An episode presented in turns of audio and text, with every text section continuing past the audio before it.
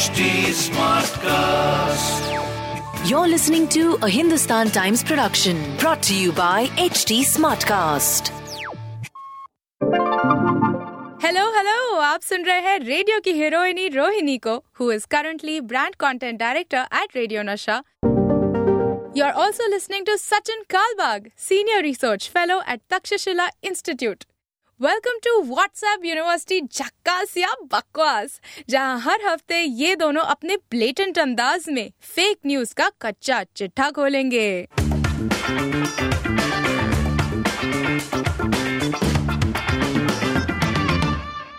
Welcome to another episode of WhatsApp University, Jhakaas Ya Bakwas. My name is Rohini and I am your radio ki heroine. Mumbai शहर में अगर आप radio सुनते हैं, then Radio Nasha is the channel that you can hear me on.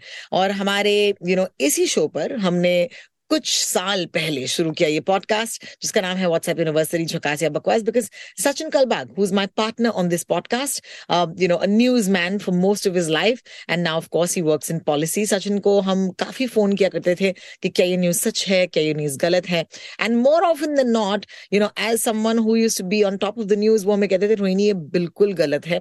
And that's when we realise the requirement कि इस podcast की जरूरत क्या है, because we are surrounded in information age, और इन्फॉर्मेशन एज में आपको इन्फॉर्मेशन तो मिल जाती है, लेकिन क्या ये सही है या झकास है, कि क्या ये बकवास है, uh, ये ऑफ कोर्स हमें जानना बहुत जरूरी है. So on that note, welcome to my partner on this podcast Sachin. Thank you so much for joining me. Thank you so much. आप कैसी हैं? पिछले हफ्ते आप जरा बीमार थी. I hope everything is okay now. It's much better. I'm back to work. It's been another whole week at work. And as of now, as I say, in these months, so far, so good. So it's great. How are you, Sachin? मैं बिल्कुल ठीक हूँ. मैं केवल अभी अगर कोई meeting है तो ही बाहर निकलता हूँ, क्योंकि देखिए टेम्परेचर मुंबई में इकतीस बत्तीस डिग्री है, वो देखने पर उतना उतनी घबराहट नहीं होती, लेकिन अब जब बाहर निकलते हो तो आपको जब ह्यूमिडिटी हिट कर जाती है तो आपको पता चलता है कि मुंबई में रहने पर आपकी हालत क्या हो सकती है. क्या हो सकती मतलब है मतलब मैं कहीं पे जाता हूँ तो हाँ, क्योंकि मैं कहीं पर भी जाता हूँ ना तो एक बैग में मेरा एक चेंज ऑफ शर्ट रहता ही है, क्योंकि जब तक आप पहुंच जाते हो मीटिंग पे या किसी को मिलने जाते हो, फैमिली को मिलने जाते हो, you are already drenched in sweat man. I mean it's like terrible. So, you know what? I think this is a great segue. I mean, it's not a great segue, but it's the most obvious or the most important segue for our first topic of the day. आज WhatsApp university झकास या बकवास पर we're going to start off with a heat advisory कि भैया इतनी गर्मी है, ओके, ना केवल मुंबई में, महाराष्ट्र में, but also across India. There are couple of WhatsApps that have been doing the rounds. My mom sent me one saying Lucknow में इट्स सैंतालीस डिग्रीज, दिल्ली में सैंतालीस डिग्रीज, आगरा में पैंतालीस डिग्रीज, नागपुर में ऑलमोस्ट पचास डिग्रीज, कोटा में अड़तालीस degrees, and then it keeps. So the minute you see something like this, I looked for Mumbai, it's at बयालीस degrees. I said obviously this is a lie. Okay, because ये ये जो एक WhatsApp forward आ रहा है, it's obviously a lie. And then it goes down, of course, to say कि आने वाले सालों में इन्हीं शहरों में पचास डिग्री से ज्यादा टेम्परेचर हो सकता है. सो इवन एसी और fan will not save us in this summer. और ये क्यों हुआ है? Because you know X number of reasons. And at the end they say please everybody plant a tree. So I wasn't so bothered by this WhatsApp. मैंने कहा चलो यार, अगर कोई इतना झूठ भी बोल रहा है कि you know इतना इतना तापमान बढ़ चुका है, the end sort of advisory is आपको एक पेड़ प्लांट करना चाहिए. Not so harmful, but at the same time, there's been another WhatsApp that's been doing the forwards. And अगर आप हमारे स्क्रीन की तरफ देखेंगे तो शायद आपको एहसास होगा that इस इस एडवाइजरी के तहत there have been a lot of things that people are supposed to do. It's saying कि थाने म्युनिसिपल कोऑपरेशन ने ऑफ कोर्स ये एडवाइजरी इशू किया है, uh, तो हीट स्ट्रोक में क्या होता है वर्सेस हीट एग्जॉशन में क्या होता है, to heat cramps and then sunburn and then heat rash, ऐसे करके एक बहुत लंबा चौड़ा एक टेबल है. Okay, and then it tells you what you can do. However, surprise surprise, Thane municipal corporation ने ये जो एडवाइजरी है ये इशू नहीं की है. Okay, it might be hot in Thane and that could be a fact, but TMC has nothing to do with it. So that's what we want to tell you, that TMC ने ऐसे कोई pamphlet जो है ये distribute नहीं किया है. लोग हाउएवर इसे ट्विटर और इंस्टाग्राम और व्हाट्सएप पर ऐसे सर्कुलेट कर रहे हैं जैसे कि थाने की बात हो रही है. सचिन, ये जो एडवाइजरी है क्या ये थाने या टीएमसी से आई है इन द फर्स्ट प्लेस? हाँ बिल्कुल नहीं, और इसमें से आपको ज्यादा पढ़ने की जरूरत भी नहीं। देखिए इस एडवाइजरी में फॉर वैरायटी से मुझे जो एडवाइजरी आई थी वो ग्रीन कलर में आई थी, तो आपके पास रेड और ऑरेंज में है और येलो में है, so I had it in green and some other colours combination. सो अगर आप uh, इस एडवाइजरी को देखें, हीट स्ट्रोक का कॉलम देखें आप, लेफ्ट कॉलम में आपको लिखा होगा हाई बॉडी टेम्परेचर एक सौ तीन डिग्री फ़ारेनहाइट और हायर। पहली बात, इंडिया में कौन एक सौ तीन डिग्री फ़ारेनहाइट को चेक करता है, है ना?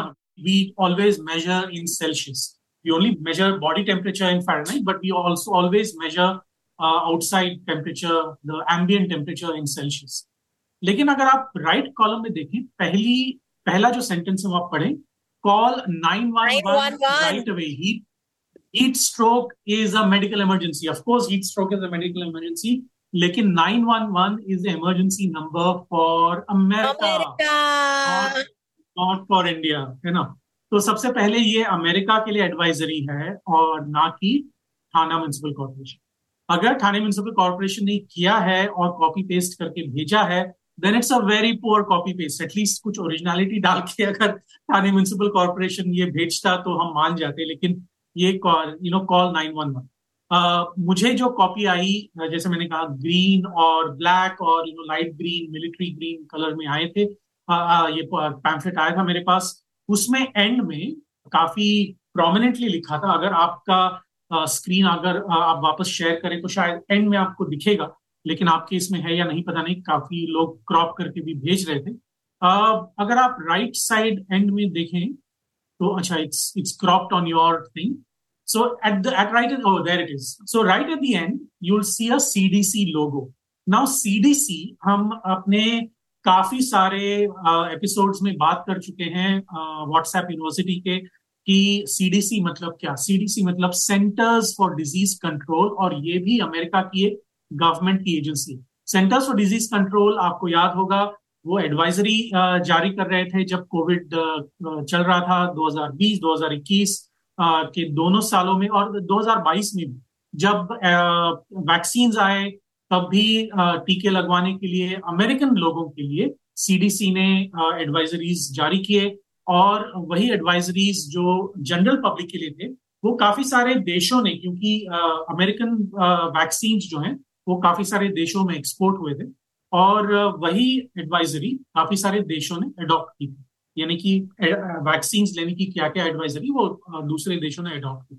लेकिन centres for disease control is fundamentally an American agency, an American government agency, और वो लोग अपने सिटीजन्स के लिए एडवाइजरीज इशू करते हैं, ना कि पूरे देश के लिए, और खासकर थाने म्युनिसिपल कॉर्पोरेशन के लिए बिल्कुल नहीं। Oh my God. Okay. Thank you so much, Sachin, uh, for clearing that out. It is not the T M C that is issuing that public interest pamphlet. ये actually America का है. Uh, बहुत सारे relatives हैं यार, bookmakers, uh, Americans. Uh, you know, there are a lot of our cousins who live there. और शायद किसी ने forward किया होगा. और अब of course बिना ये पढ़े देखे लोग forward कर रहे हैं. The idea of talking about this today was so that you don't panic. It is hot, it is warm, but at the same time. और दूसरी बात ये है, आपने पहले भी कहा था ना कि रोहिणी की, देखिए इसमें Uh, हमारे uh, देश में गर्मी के बारे में काफी सारे व्हाट्सएप्स फॉरवर्ड uh, हो रहे हैं। एक व्हाट्सएप आपने कहा कि बहुत uh, शहरों के टेम्परेचर्स दिए गए थे, और मुंबई बयालीस डिग्रीज है, ठाणे बयालीस डिग्रीज है। ये बिल्कुल गलत है, क्योंकि जिस शहर में आप रहते हैं uh, उस शहर का तापमान अपने अखबारों में, अपने uh, मोबाइल फोन पर आप देख सकते हैं। आज भी जब हम ये एपिसोड uh, रिकॉर्ड कर रहे हैं, थर्सडे uh, का दिन है, अप्रैल सत्ताईस है, uh, उस उस दिन भी जो मैक्सिमम टेम्परेचर है मुंबई में वो तैंतीस डिग्री के ऊपर नहीं जा रहा। तो बयालीस डिग्री का जो टेम्परेचर uh, दिखाया जाता है व्हाट्सएप में, वो शायद हो सकता है मई के महीने में जब और भी तापमान बढ़ेगा।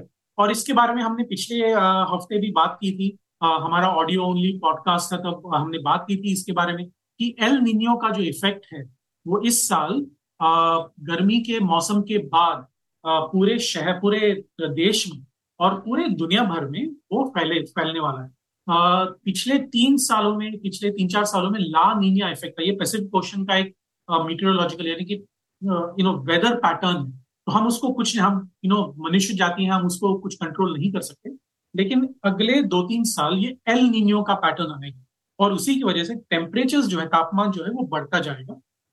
और according to the world meteorological organisation, already पिछले आठ साल में जितनी गर्मी बढ़ी है पूरे दुनिया भर में, केवल मुंबई में या ठाणे में या दिल्ली में नहीं, पूरे दुनिया भर में जो टेम्परेचर बढ़ा है, those eight years, for the last eight years, that is twenty fifteen all the way to twenty twenty-two, were the the hottest years on record ever since uh, meteorological departments around the world began. तो जब से हमारे पूरे दुनिया भर में temperatures को record किया जा रहा है, पिछले आठ साल ये दुनिया भर में hottest years रहे हैं और इस साल शायद वो record break हो सकता है। हम प्रेडिक्ट नहीं कर सकते, लेकिन शायद ब्रेक हो सकता है क्योंकि जो एल नीनो इफेक्ट है वो अभी पूरा दुनिया भर में फैलने वाला है। So you know these are things that we can't control. The only thing we can control of course is our emissions, is our plastic consumption, so that you know we don't worsen the climate further for our next generation, for us in the next twenty two twenty five years. हमें पता है कि uh, बहुत सारे देशों ने United Nations के under जो COP twenty four twenty five twenty six twenty seven जितने भी कॉन्फ्रेंसेस थे ऑन द प्लैनेट, उसमें हमने ठान ली थी कि पिछले बीस या तीस साल की जितनी भी गलतियां हैं वो हम सुधारेंगे और अगले पचास सालों में हम नेट जीरो यानी कि नेट जीरो कार्बन एमिशंस का टारगेट रखने वाले हैं पूरे दुनिया भर के लिए। और इंडिया भी इसमें सिग्नेटरी है, यानी कि हमने भी उस डॉटेड लाइन पर साइन किया कि अगले पचास साल में हम लोग नेट जीरो अचीव करेंगे। तो नेट जीरो अचीव करने के लिए वो हमारे ऊपर है, but what we can't control right now is the climate. We can't control so, the climate uh, and we can't control the WhatsApps. That's why we have this podcast. Absolutely. Because ये WhatsApp university की खास बात यही है कि हमें लगा था कि यार शायद कोविड के बाद हमारा ये पॉडकास्ट जो है ये बंद हो जाए, लेकिन you know you guys never disappoint the WhatsApp university guys. Alright, moving on to our next topic. This is WhatsApp university झकास या बकवास। आज of course it's been over a week since Diljit Dosanjh second performance at Coachella. अब Coachella क्या है, कोचेला के बारे में लोग सोच रहे हैं, बातें कर रहे हैं, people don't even know it's a music festival. So first let's take a moment to educate you कि कोचेला क्या है। दोस्तों, सबसे पहले तो ये it's one of my dreams to go to Coachella. एक वैली म्यूजिक म्यूजिक और आर्ट्स फेस्टिवल है जो कैलिफोर्निया में होता आया है, uh, कई सालों से होता आया है। And if you look at the history of Coachella, the idea of Coachella is pretty simple. Uh, एक ऑलमोस्ट डेजर्ट जैसे लोकेशन में, ओके, जो कोलोराडो का डेजर्ट है, वहां पर नाइनटीन नाइंटी नाइन में दो लोगों ने आकर कहा था कि हमें यहाँ पर एक म्यूजिक फेस्टिवल करना चाहिए। एंड तब से लेकर अब तक, okay, so I mean just imagine the the greatest of artist across the world have performed. So for example, अगर आप पर्ल जैम की बात करें तो पर्ल जैम ने वहां पर परफॉर्म किया होगा। उसके बाद if you take you know if you take any of the artist that you loved, they probably performed at Coachella. लेकिन what is crazy this year is that Diljit Dosanjh, an Indian artist, okay, a Punjabi Indian artist, जो ठेठ पंजाबी है, जो हिंदुस्तान का पंजाबी है, ऐसे नहीं कि कनेडे का है जैसे कि एपी ढिल्लो हो। Diljit Dosanjh represented India, Punjabi music and Indian music at the Coachella stage. It was a moment for India, ये बात तो मैं अपने लिसनर्स को बताना चाहूंगी। It's a big big matter of pride, because ये वही बात हो गई कि जैसे कि हम खुश होते हैं ना कि कोई ऑस्कर्स पहुंच गया, तो this is almost like the Oscar stage of the music scene. And it was massive. We knew that he was going, we knew that he was performing, but the performances was stellar. Okay, हमने ये performances Instagram पर देखे। And what was very heart warming was Diljit Dosanjh speaking in Punjabi, you know, on a Coachella stage.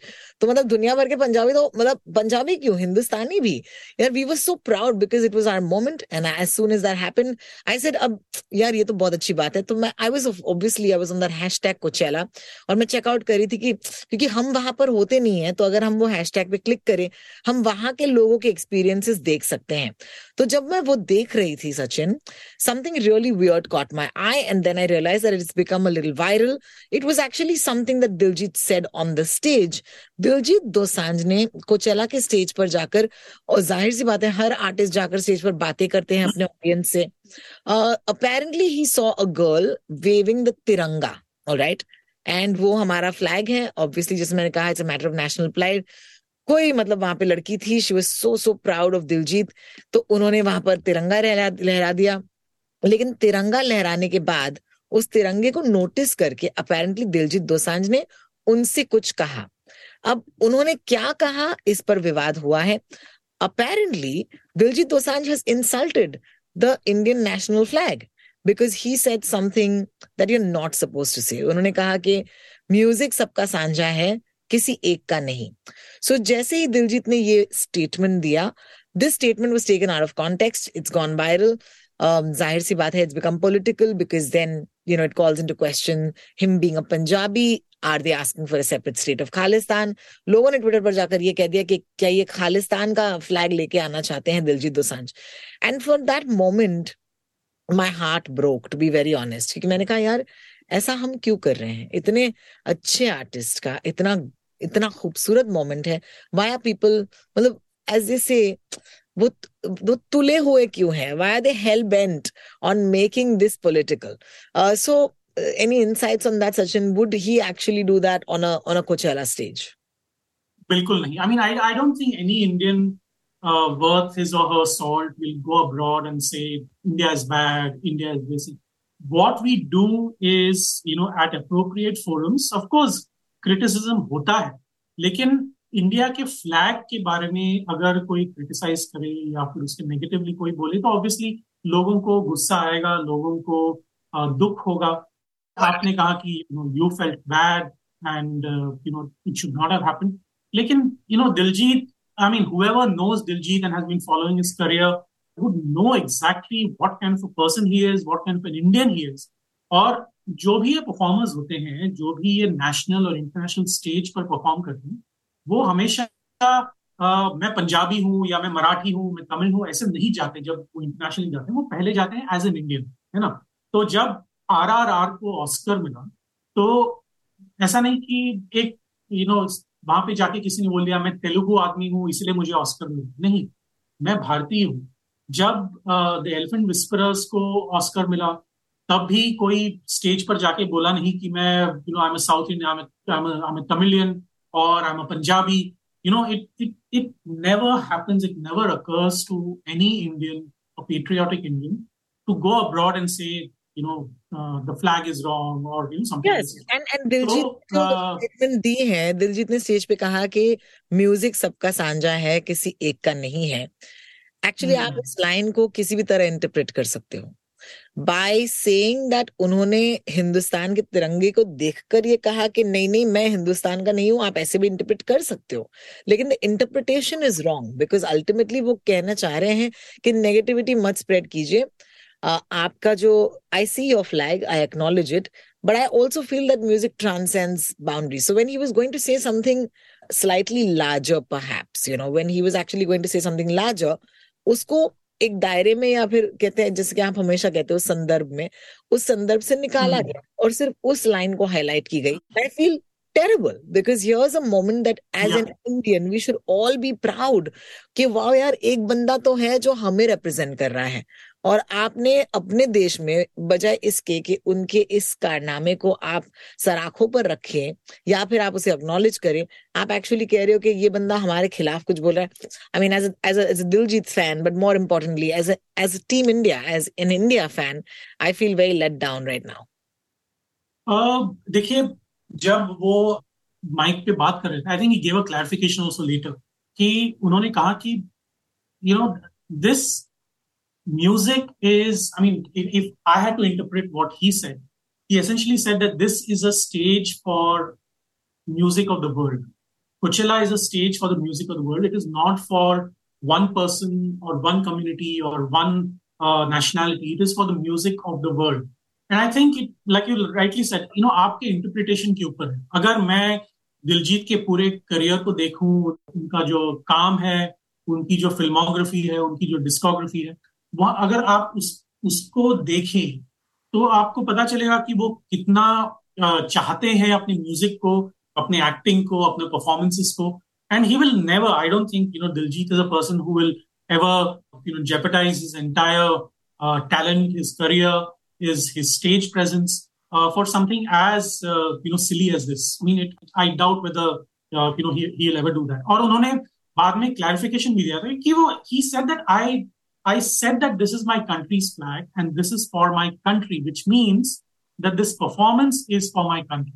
तो ये उन्होंने पंजाबी में कहा तो शायद बहुत लोगों को उसमें जो नुआंसेस हैं, क्योंकि हर लैंग्वेज का एक नुआंस होता है कि मेरा जो डायलेक्ट है, मेरा जो लैंग्वेज है, उसमें हम अंग्रेजी में उसको कोलोकियल कहते हैं ना. तो अगर मैं कोलोकियल लैंग्वेज में अगर कुछ कहूँ और वो ट्रांसलेट हो जाए, इसीलिए इसीलिए हम इसको एक फ्रेज है अंग्रेजी में लॉस्ट इन ट्रांसलेशन, कि मैं अगर कुछ कहूँ और कोई सामने वाला आदमी जो व्यक्ति है वो उसे उसको मिस इंटरप्रेट करे, वो शायद लैंग्वेजेस की दूरी के वजह से है, ना कि अपने सोच विचार की दूरी की वजह से. तो बहुत सारे जो रीजनल राइटर्स हैं उनको आप ट्रांसलेट करना बहुत ही मुश्किल है. In some cases it is नामुमकिन, क्योंकि जो नुएंसेस हैं एक लैंग्वेज में, जो हम कहते हैं सेइंग्स, मुहावरे, कहावतें जो कहते हैं, वो एक लैंग्वेज से दूसरे लैंग्वेज में उसको ट्रांसलेट करना बहुत ही बहुत ही मुश्किल है. और अगर आपको ट्रांसलेटर बनना है, अगर आपको बड़े बड़े पब्लिशिंग हाउस में ट्रांसलेटर बनना है, तो शायद आपको मल्टीपल uh, लैंग्वेजेस में आपको एक्सपर्ट होना पड़ता है, क्योंकि you have to interpret languages separately and differently for each of the dialects that you are writing for और रीडिंग फॉर, ट्रांसलेटिंग फॉर. तो ये एक जो नुएंस हम कहते हैं, जो एक बारीकी होती है हमारी भाषाओं में, वो हम डायरेक्ट ट्रांसलेशन से देख नहीं पाते. बिल्कुल. Well, that sorts it. If you want to have a sweet ending to this story, simple सी बात है, go check out Diljit Dosanjh, Punjabi विच गल करते हुए कोचेला दे स्टेज उत्ते. That's one. And uh, there is a point where जब वो, you know, एक तो नमक हलाल में आपको याद होगा अमिताभ बच्चन ने कहा था I can walk English, I can talk English. और यहाँ पर दिलजीत दोसांझ ने अपनी बहुत ही खूबसूरत, uh, you know, almost, you know, not knowing English की English की मजाक उड़ाई है. And I think it's so heartwarming because it doesn't matter if you can yeah. speak English or not. Music is a universal. And Diljit is an expert. I mean, Diljit speaks multiple languages, doesn't he? He speaks Punjabi very well. He speaks Hindi very well. Yeah, he speaks English very well. He's articulated in so many languages. So, you know, who better than Diljit to, to spread the message of love, love through music?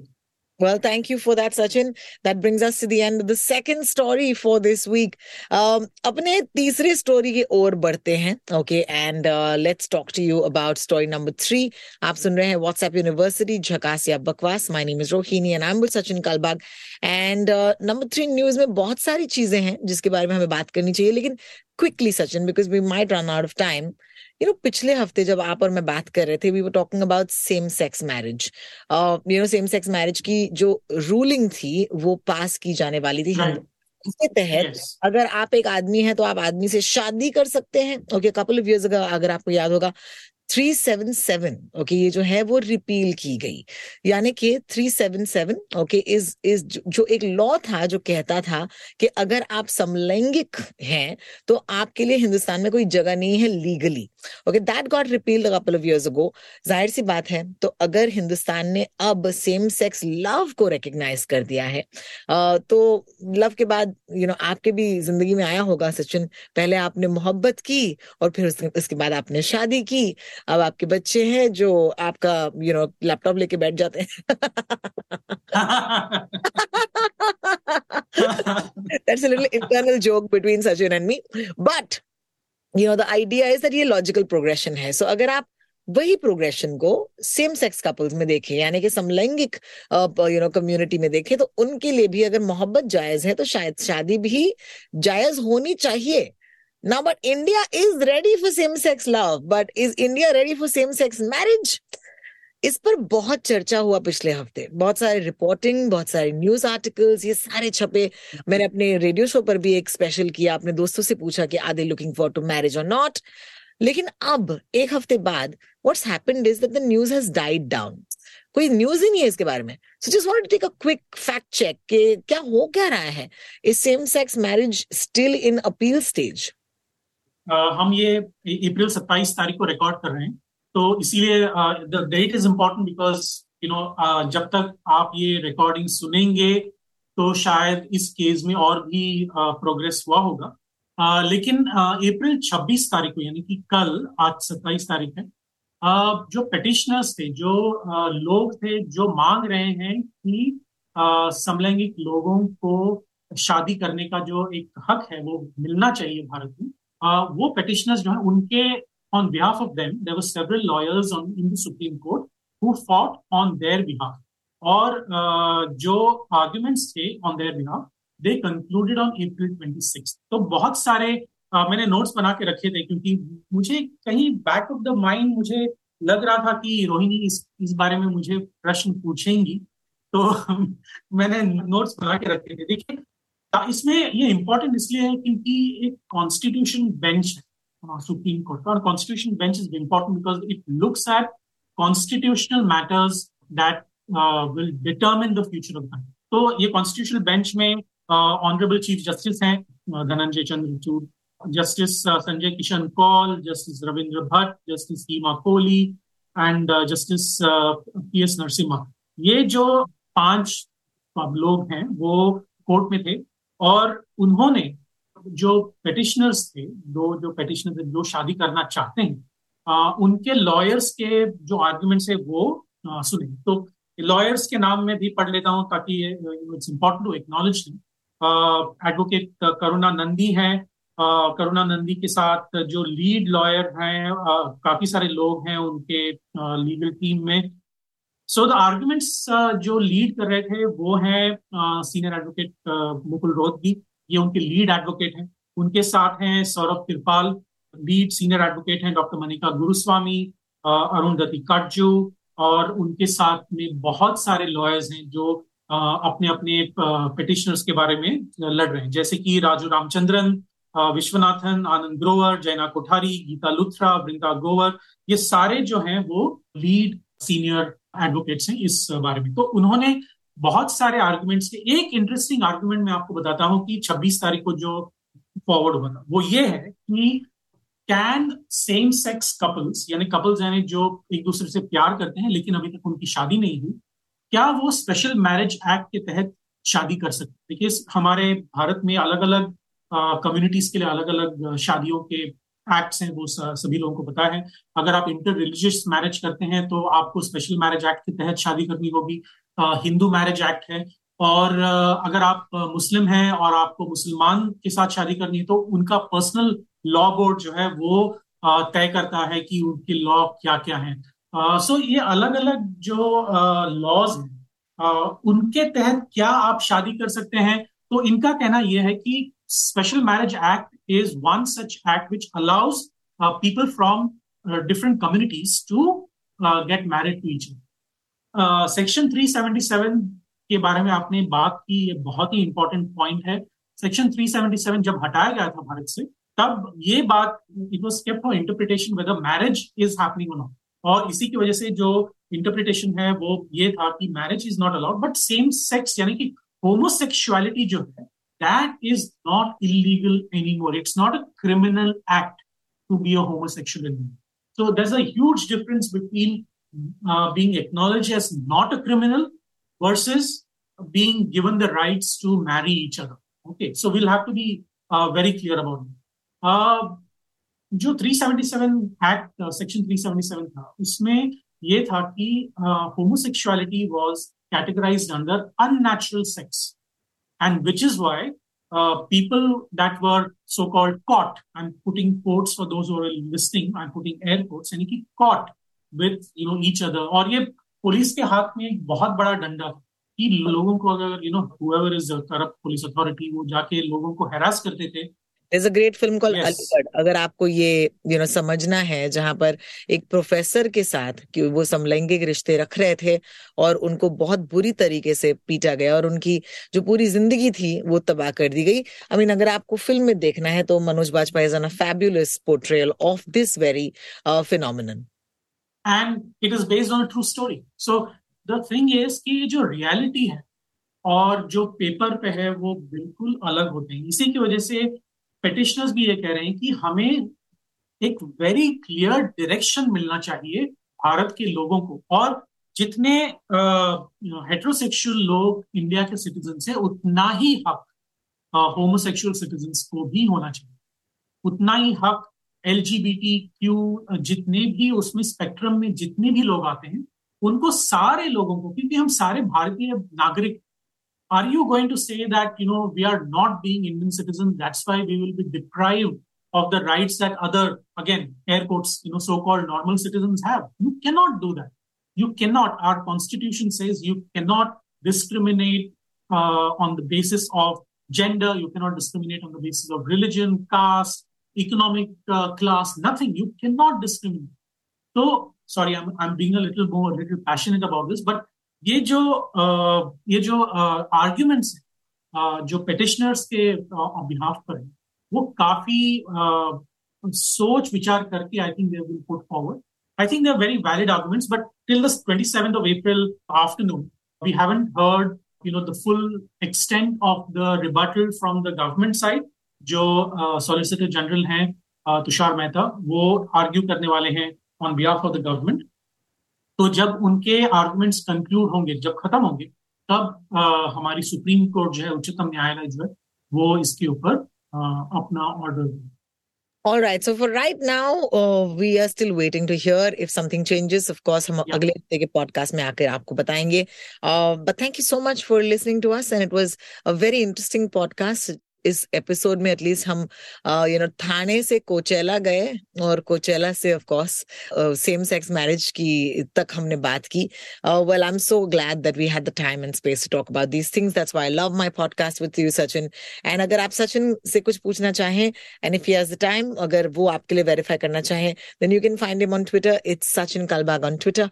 I am Rotalks, R O T A L K S. And of course आप हमारा ये podcast सुन सकते हैं H T Smartcast dot com पर, या फिर आप कोई भी पॉडकास्ट के ऐप पर जाएंगे and if you type WhatsApp university with Rohini and Sachin, you will find our podcast. Thank you for listening and see you next week. Thank you so much Sachin. Bye bye. Bye bye.